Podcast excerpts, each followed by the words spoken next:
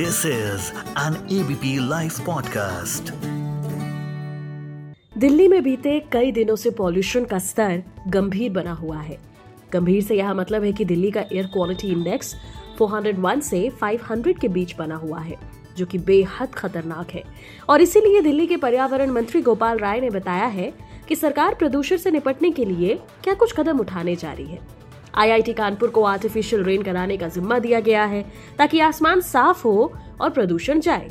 लेकिन artificial rain ये है क्या? और कैसे कराई जाएगी? कानपुर से दिल्ली में कोई नया कॉन्सेप्ट नहीं है, लेकिन हाँ भारत में हो रहा है तो ज़रूर जानिए कि आखिर कैसे होगी आर्टिफिशियल रेन। आज के एफआईआई में सिर्फ़ एबीपी लाइव पॉडकास्ट पर मैं मानसी हूँ आपके साथ।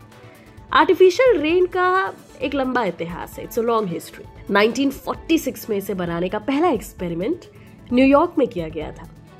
उम्मीद तो ये थी कि इससे देश में पड़े भीषण ड्रॉट यानी सूखे से निपटने में मदद मिल सकती है। क्लाउड सीडिंग की प्रक्रिया का आविष्कार किया गया था। अब है क्या ये क्लाउड सीडिंग चलिए ये भी जानते हैं। जब एटमॉस्फेयर में नेचुरल तरह से बने बादल खुद बरसात कराते हैं तो उसे नेचुरल रेन कहते हैं, जो आप आमतौर पर देखते हैं। लेकिन कई बार ऐसा होता है कि बादल बनते हैं, पर वो बरसते नहीं है। तो एक खास टेक्नोलॉजी के तहत, जब बादलों में बरसात के बीज डालकर बारिश कराई जाती है तो उसे कृत्रिम वर्षा, यानी आर्टिफिशियल रेन कहते हैं। इस टेक्नोलॉजी का नाम है क्लाउड सीडिंग नाम से ही ज़ाहिर है क्लाउड सीडिंग क्लाउड का अर्थ बादल सीडिंग का मतलब बीज बोना। तो बादलों में बारिश के बीज बोने की प्रक्रिया को ही हम क्लाउड सीडिंग कहते हैं। अब ये कैसे बीज होते हैं तो बारिश करा दे। बीज के रूप में आप कह सकते हैं chemicals silver iodide potassium chloride sodium chloride जैसे पदार्थों का इस्तेमाल किया जाता है। इन पदार्थों को एयरक्राफ्ट की मदद से बादलों में छिड़का जाता है। लेकिन ये तभी पॉसिबल है जब आसमान में पहले से बादल हो।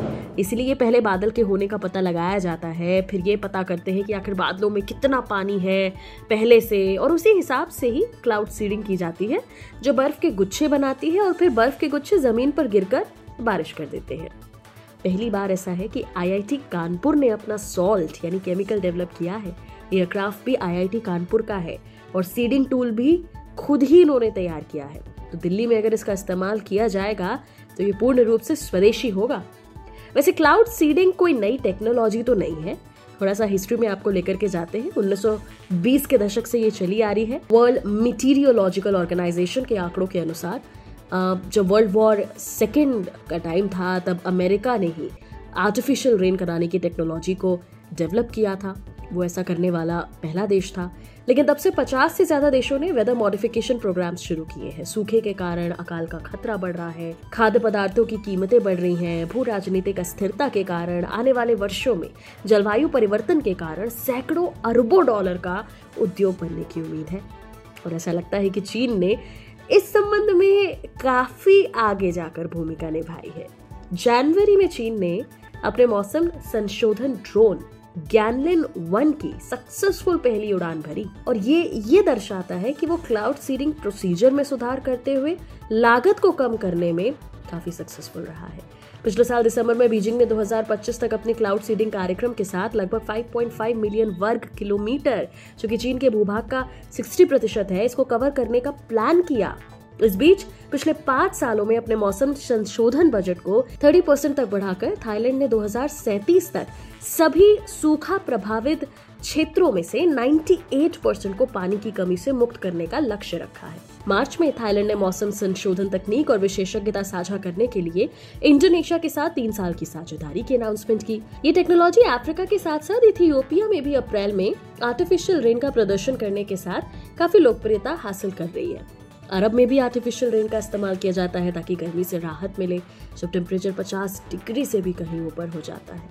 एंड भारत फील्स प्राउड कि अब आईआईटी कानपुर आर्टिफिशियल रेन करके दिल्ली में छाए पॉल्यूशन को कम करने की मदद करेगा। आज के एफआईआई में इतना ही।